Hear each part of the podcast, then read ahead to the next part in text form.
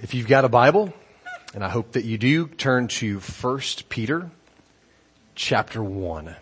Peter has been moving forward with the idea of how Christians ought to live as missionaries in light of such a great inheritance. And he says that there's privileges that come with this inheritance, certainly in the future, but even now. And in light of those privileges, it, they kind of awaken this sense of responsibility in Christians, in, in believers. There's kind of a, a, sense of responsibility of duty that comes out of that. And this includes, we just talked about last week, this includes being prepared to think deeply. Peter used that, that kind of funny phrase, gird up the loins of your minds. Okay? Be prepared to think deeply. Be sober minded, he said. Be attentive. He also said that we need to run everything that we hear, think, see through the lens of scripture. And we do all of this while recognizing that our salvation comes from not our own righteousness, not our own work at all, but on, but from God's grace. When we're attentive to the ways of the Lord, Peter here and also New Testament author Paul agree that we're going to be able to resist the urge to conform to the pattern of the world around us. This apartness or separateness from the practices of the world is what makes us like the Lord. We're different. He said in previous verses, you also be holy in your conduct. And we do that because God says, I am holy. That's, that's why we're holy. So just as God is different or set apart from the world, Christians, we are supposed to be different and set apart from the world as well. And just to kind of throw our minds back to the, the text that we finished last week with from Titus chapter 3, let me just read part of that. When the goodness and loving kindness of our God and Savior appeared, He saved us not according to the works that we have done by righteousness, but according to his own mercy by the washing of regeneration and renewal of the Holy Spirit, whom he poured out on us richly through Jesus Christ our Savior, so that being justified by his grace, we might become heirs according to the hope of eternal life. There's so much happening in those verses. If you didn't read through them again this past week, I'd encourage you, mark Titus chapter 3, verses 3 through 7, and read it every morning when you get out of bed. That would be a good way to start the day. We have been saved. Christian, you have been saved by the mercy of God, not your own righteousness. Peter's going to touch on that again this morning. Your justification by His grace reveals your imperishable, undefiled, and unfading inheritance that Peter's already talked about. Where is that being kept? It's being kept in heaven by God. So what more could we say about these things? Well, a lot actually, and Peter actually says a lot more. He expounds on this. And so look at chapter 1 verses 17 through 19. Short amount of text today, but there's a lot here. So let's read this together and then pray. And if you call on him as father, who judges impartially according to each one's deeds, conduct yourselves with fear throughout the time of your exile knowing that you were ransomed from the futile ways inherited from your forefathers, not with perishable things such as silver or gold, but with the precious blood of Christ, like that of a lamb without blemish or spot. Let's pray. Oh Lord, help us to see the price that was paid, to see its worth and its value, to see its effect in our hearts and on our lives. Lord, and may we not just march on when we leave from this place as if nothing is different, Lord, because if we understand this, everything changes. Because we are not our own. We have been bought with a price, and that price has been the blood of Jesus.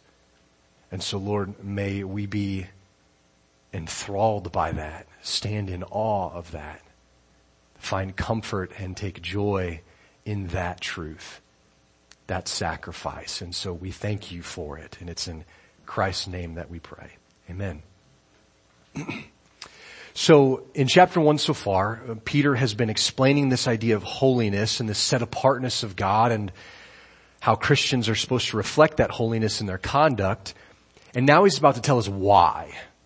Okay, that's an, that's an important question. Kids ask this question a lot you know, in the first few years of their life, they're trying to understand the process of things. Why? Why do we do this? Now sometimes probably they're just doing it to irritate mom and dad, but most of the time they're, they're doing it because they want to know why, why things are being done the way that they are. And it's good as parents for us to teach these things, and so Peter is teaching us. The question may come, well, why pursue, why put so much effort into pursuing godliness when everything around us is so ungodly? Why aim for holiness when our own very nature leads us back to live selfishly like we used to? Why do we have to cling to truth when our, the culture around us is just content to embrace a lie? Well, these are good questions and Peter addresses these things. In our text today, he says this is the motivation for godly living. Here's the why, you guys. We've been told that we ought to be holy as God is holy, but why? Here we go. Verse 17. And if you call on him as father, who judges impartially according to each one's deeds, conduct yourselves with fear throughout the time of your exile. Now, don't forget to read this in context of the previous verses discussing holiness. It's not an easy task, right? We kind of ended last week with understanding that who is capable of being as holy as God? no one could raise their hands on this. And so this task is great. It's monumental. How can we continually, as Paul says in, in, Romans chapter 12, how can we continually offer our bodies as living sacrifices? How do we do this? Only one way. To call on God as your Father for help. This is the only way that this is possible. Just like the only way that you can be perfect in God's sight is by trusting in Christ's perfection, the only way that you could hope to live a sanctified life is by asking God for help. that's it. And so Peter puts it that way. If you call on him as father, Christians, that's the name that we have for God. And we shouldn't take that for granted or take that lightly. He is father of all who believe. You're gonna have to, you're gonna have to ask God for help. A lifelong pursuit of holiness necessitates reliance on the Spirit of God because our own nature would lead us down paths that the Holy Spirit wouldn't. And when we call on Him, we need to understand who God is.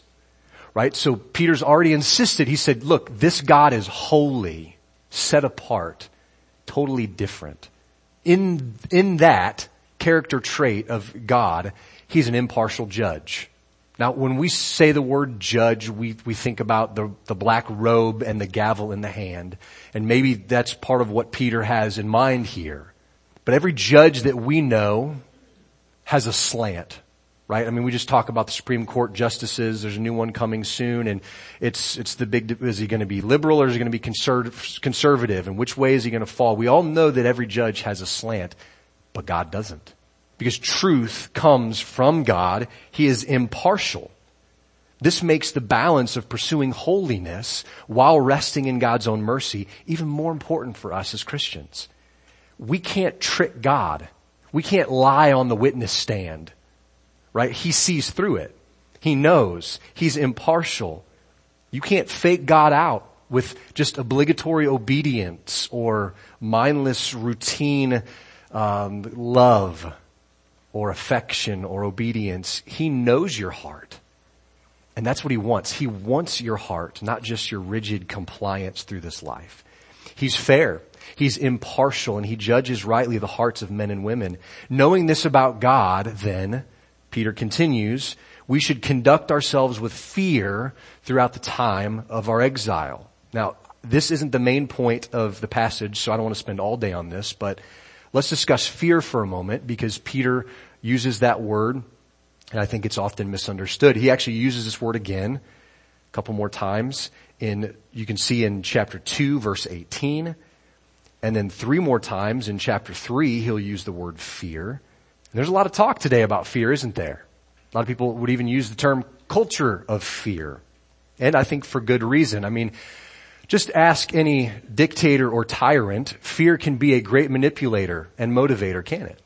So is this what Peter and all the other biblical authors are getting at when they talk about the fear of the Lord? Is, does God intend to manipulate our behavior through fear? Is that what this means? Well, I hope you can understand that that's not the way we would explain it. Here's the thing about fear of the Lord, that, that phrase in particular. It's not just about outward behavior. You gotta, we have to keep that in mind. The fear of the Lord isn't just, just maneuvering our, our, like, uh, conduct alone to line up with what he says so that we make him happy. The fear of the Lord is a matter of the heart. Just ask Martin Luther. You're familiar with that name. He spent the early part of his life perfecting the show. You guys know what I mean when I say that? Perfecting the Christianity show. So that everybody around him would look at him and say, man, what a godly individual. In fact, his efforts to become righteous on his own, if you read some of his books and memoirs, they actually drove him to hate the Lord. This fear of the Lord that he was trying to just ingrain in his body caused him to, to end up hating the Lord for a time. He figured out how to achieve outward appearance of righteousness, but the hollowness of it inside drove him to look at the Lord in a wrong way. He said it this way. This is a quote from Martin Luther. He said, to fear God is not merely just to fall upon your knees. Even a godless man and a robber can do that. But again, the fear of the Lord is a matter of the heart. I think scripture always is best to expound on scripture. So listen to Psalm chapter 112 verse 1. This helpful, is helpful in this conversation. Blessed is the man who fears the Lord, comma, who greatly delights in his commandments. Okay. So now we're, we're getting some more information.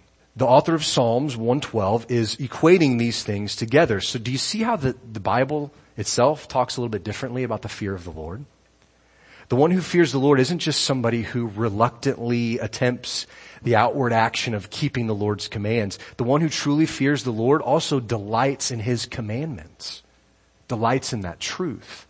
Michael Reeves is a professor of theology at the Union School of Theology in Oxford, and he studied guys like Martin Luther and uh, some other guys like John Bunyan who have written extensively about this topic of the fear of the Lord. I think what he says here is really helpful. He says, in reality, fear runs deeper than the behavior. It drives behavior. Sinful fear hates God and therefore acts sinfully. Right fear loves God and therefore has a sincere longing to be like Him. To be like Him. Isn't that what Peter has been getting at? When he said, be holy as I am holy, he quotes the Lord in that. We're made to know God in such a way that our hearts tremble at His beauty, splendor. And so I would say, that the right kind of fear of God actually dispels the wrong kind of fear of God. Michael Reeves also says the gospel frees us from fear and gives us fear. It frees us from our crippling fears, giving us instead a most delightful fear. This is a kind of a strange way to think about the fear of the Lord. It's almost like a paradox that we see here in the Bible. Because fear not, if you remember, is a pretty common phrase in scripture. It says, fear not. Um, we also hear verses that say, perfect love casts out all fear. So is, is fear a good thing or is fear a bad thing? Because we know that the fear of the Lord is referenced in times as a good thing as well. So which is it? How do we get to the bottom of this? A biblical fear of God, I think, does include understanding how much God hates sin. That plays into it for sure. It includes fearing his judgment on sin, but it doesn't include fearing him in a sense of our eternal judgment as Christians. We know, according to the book of Romans, that there is no condemnation for those who are in Christ. We do not fear God on judgment day. Not in that sense. Not as if we're afraid of him. I think Hebrews 12 helps us in this conversation as well. Hebrews 12 is the, the chapter about discipline and it kind of moves it into a family setting the dynamic between the father and his children. God disciplines those whom he loves. In fact, it's pretty clear that if you've not been disciplined by the Lord, then you don't know the Lord, then he is not your father. The problem is that when a kid receives discipline, and you guys all know this, they don't like it in the moment. I can remember very clearly several instances of discipline in my upbringing that I re- rebelled against. And yet now as a, as, an, as a dad myself and an adult, I see and understand the reasoning behind it. I'm thankful that my parents disciplined me even when I didn't like it. Parents, discipline your children in the Lord. It's right. He does it for his children. We should do it for ours as well. Now, we, we fear his just and impartial discipline so that we seek to live in ways that are different than what we used to live. In ways that are different than the world around us, in a way that in fact pleases him. That's what Psalm 112 verse 1 is saying. That those who fear the Lord will delight in his commands. And I think the inverse is true. Those who delight in his commands will fear the Lord. Do you fear the Lord? Let me ask another question. Do you delight in his commands? Because they go together. Peter's words, he says, conduct yourselves with fear. That doesn't sound like a negative thing in the context of that writing, does it?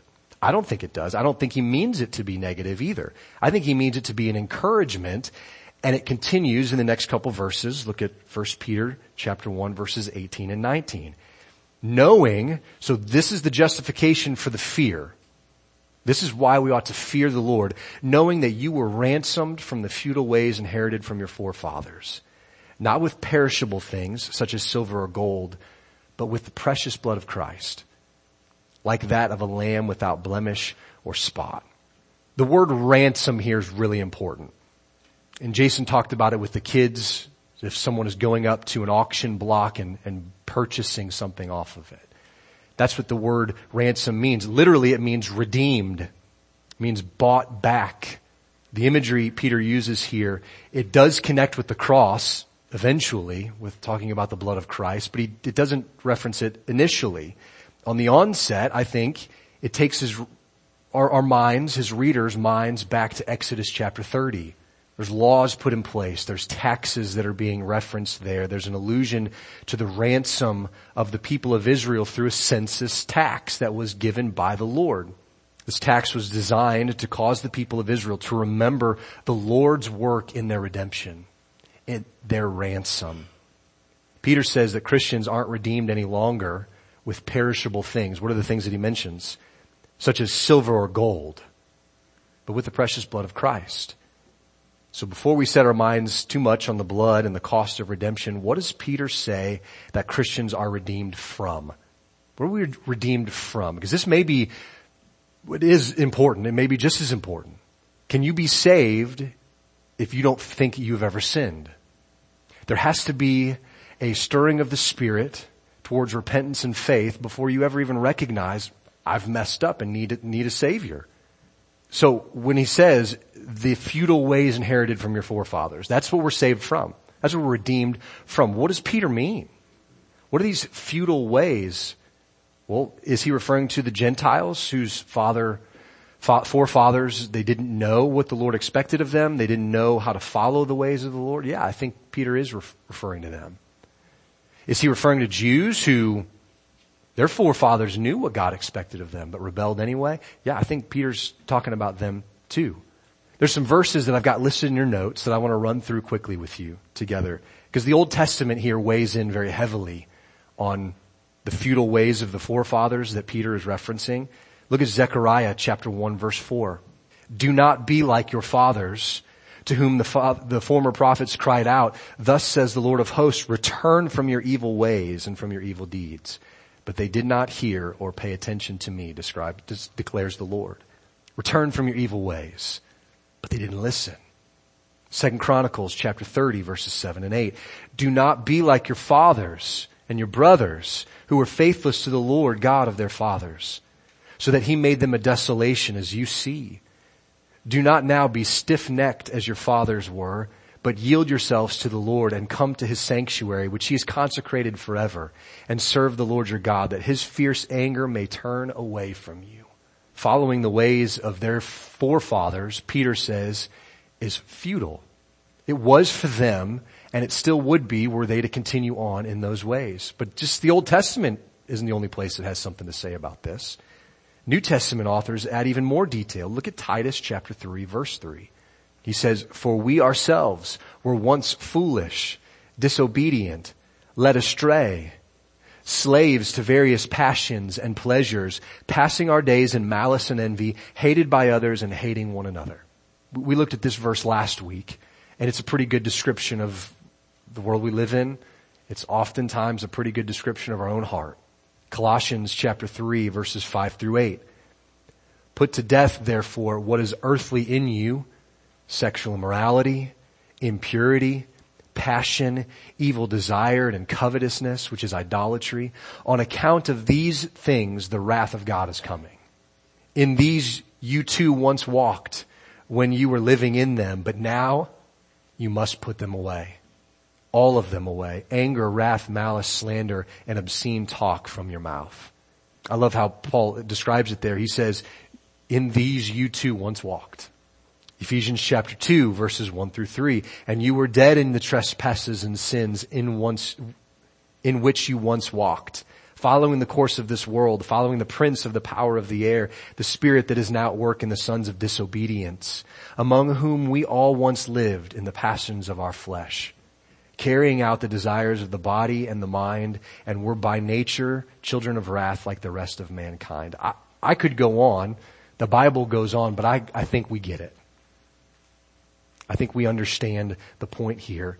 At some point in our lives, every person, each one of us has believed in vain that the behavior and the tradition of the world around us would satisfy us.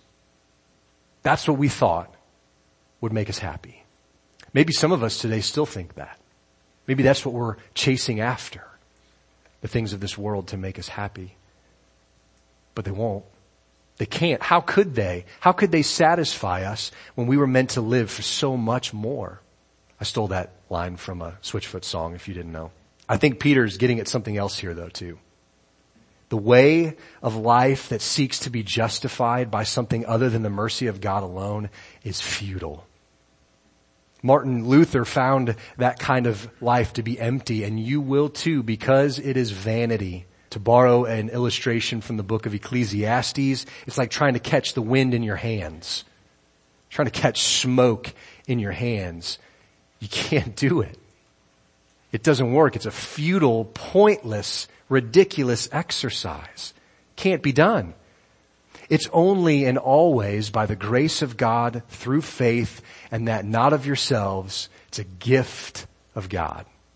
You've been ransomed.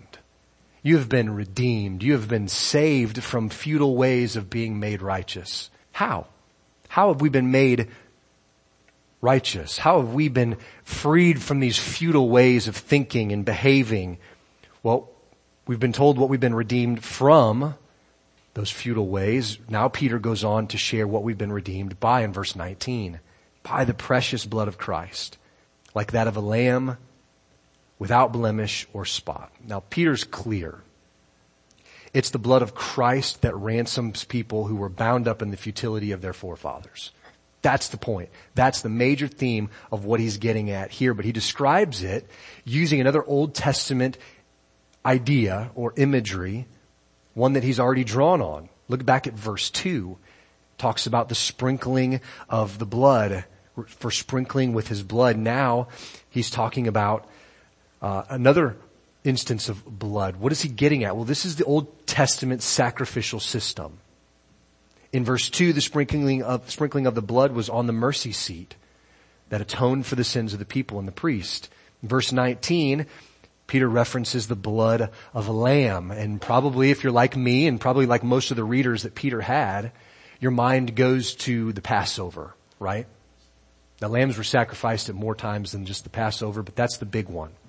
It Sticks out in our minds. Peter sets Jesus up as this lamb, this Passover lamb without spot, without blemish, pure. And I think this is in reference to the completely sinless character and nature of Jesus. If he were not without blemish, he would not have been qualified to be your redeemer. Think about that for just a moment. Purity and redemption then I think are connected here. Now here are two true statements that I was thinking through this week and then they result in something huge. If Jesus were not pure, righteous, spotless, then sinners could not be redeemed. That's first statement. Second one is similar. When sinners are redeemed, they are sprinkled clean with his blood. So the result is something that's very important for believers and it's this. Your redemption hangs on Jesus' purity. If he were not sinless, then you could not be redeemed. You could not be made pure. Now, uh, this hits on a couple of different levels. Let's start on the individual level. This is huge. This has incredible implications. If you think back to a book maybe you've never read before, the book of Hosea. It's an, it's an, a unique book, rich in analogy and imagery, an incredible story. And Hosea is told to redeem his bride. Listen to chapter 3 verse 2. He says, so I bought her back for myself. That language should sound familiar. So I bought her back for myself. 15 pieces of silver and about 10 bushels of barley.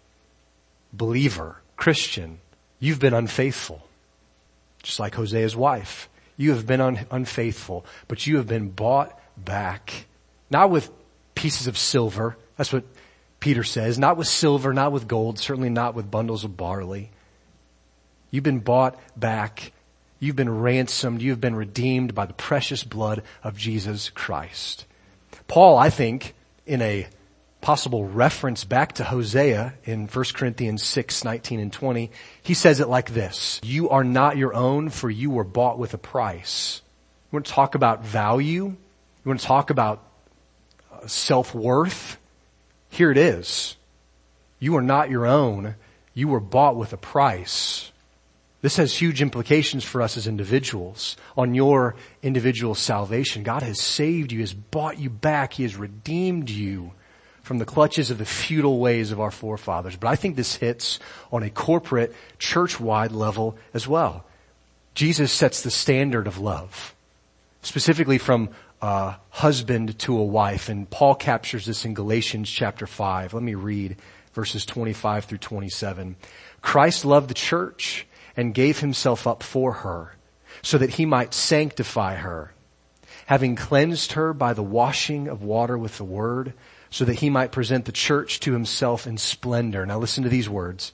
Without spot or wrinkle or any such thing that she might be holy and without blemish. Same words that Peter uses in 1 Peter chapter 1. Church body, you are holy. You are set apart. You are different because of Jesus' perfect blood and because of the washing of the water with the word. You are being made spot free and wrinkleless because of Christ's purity.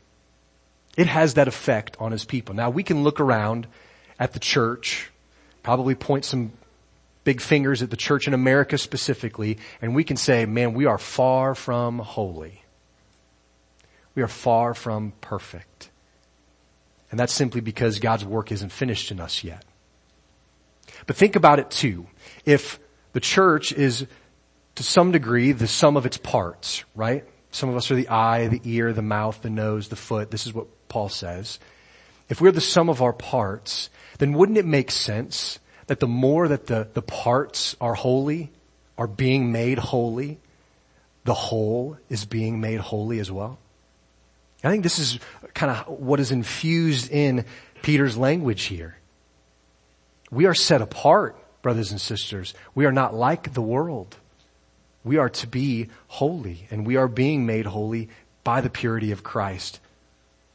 So that hits on a level of individual, personal salvation and redemption. This hits on a, a church-wide level. And I want you to understand, if you're here without Christ, that, that's not a, a slam on you. That's just a, an admission of fact. God has not saved you, and I would encourage you to think deeply on these things this morning. Jesus is clear. He says in John chapter 6 verse 44, he says, no one can come to me unless the Father who sent me draws him, and I will raise him up to life on the last day. You know what this tells me for you if you don't know Christ? Is that God is still calling people to Jesus today. If you feel the drawing of the Lord, don't mistake it for something else. When God draws people to himself, they will respond. This is what Jesus says. No one comes unless the Father comes, and when they do, they belong to Him. Only God would draw you to Himself. Now, maybe you're out there and you think, Rod, you don't know me. You don't know what I've done. You don't know my past. I'm, I'm too far gone. I've done too many bad things. God probably wouldn't even want me. Listen to Jesus. Also in John 6. He says this, everything that the Father gives me will come to me. There's that assurance. And I'll never turn away the one who comes to me. I have come down from heaven not to do my own will, but the will of the one who sent me. And this is the will of the one who sent me. That I should not lose anything that he has given to me, but should raise it to life on the last day. This is my Father's will. That everyone who sees the Son and believes in him should have eternal life, and I will raise him to life on the last day. Do you see what Jesus is saying? It doesn't matter. It doesn't matter how far gone you think you are. He's calling to you. He's drawing you to himself and he will not turn you away. I'll never turn away the one who comes to me, he says. So how do we come to Jesus? That's tackled in that last verse, verse 40 of John 6. Everyone who sees the Son and believes in him should have eternal life. We see Jesus. Peter has put him up as the sacrificial lamb without spot and without blemish. And if you see him today and you believe in that for your sin covering, then you have been saved. And he has drawn you to himself and he will never lose you. He will never cast you out. Christ as your substitute has shed his perfect blood to buy you back. And he's still doing it today. He still redeems people. He still ransoms people with his precious blood. We just believe and we set our eyes on him and he gives eternal life and he gives it even today. Let's pray together. Lord, I thank you for this. It's, it's easy for us to think of an exchange of, of money. We go and we buy things and we take it home. We've bought that. Lord, it's, it's more difficult to think of it in a personal salvation sense because sometimes we just don't think we're as bad as we really are. We don't, we don't see the need as deeply as your word describes it as we've looked at this morning from Old and New Testament. Lord, uh, you don't pull any punches. We are, we are f- children of the evil one. We are caught. We are dead in our trespasses and sins. And they go into detail on what those are anger, malice, hatred, sexual morality, impurity, coarse joking, all of these things, Lord, your wrath is coming and yet you have made a way for us to be made right with you. The precious blood of Christ that was spilled on the cross. And when we look and set our eyes to the Son and we believe we will have eternal life and you will, you won't cast us out. You won't turn us away and you will keep us forever. And you're keeping us for that inheritance that we've been talking about. And Lord, it's, it's with joy, it's with gratefulness, it should be with humility that we say, thank you, Lord. And so I pray for any who are listening this morning who have not looked to the Son and believed. Maybe they thought they did, but their lifestyle shows otherwise. Lord, I pray that as you're tugging on hearts, you're, you're drawing people to yourself today, Lord, that many would come, that they would see the truth, the purity of Christ and the sacrifice of his blood, and Lord, that they would know that they could be covered and made pure in your sight as well through belief, through faith that is a gift of yours. Thank you for that gift. I pray that, Lord, we would not turn it away today. In Christ's name, amen.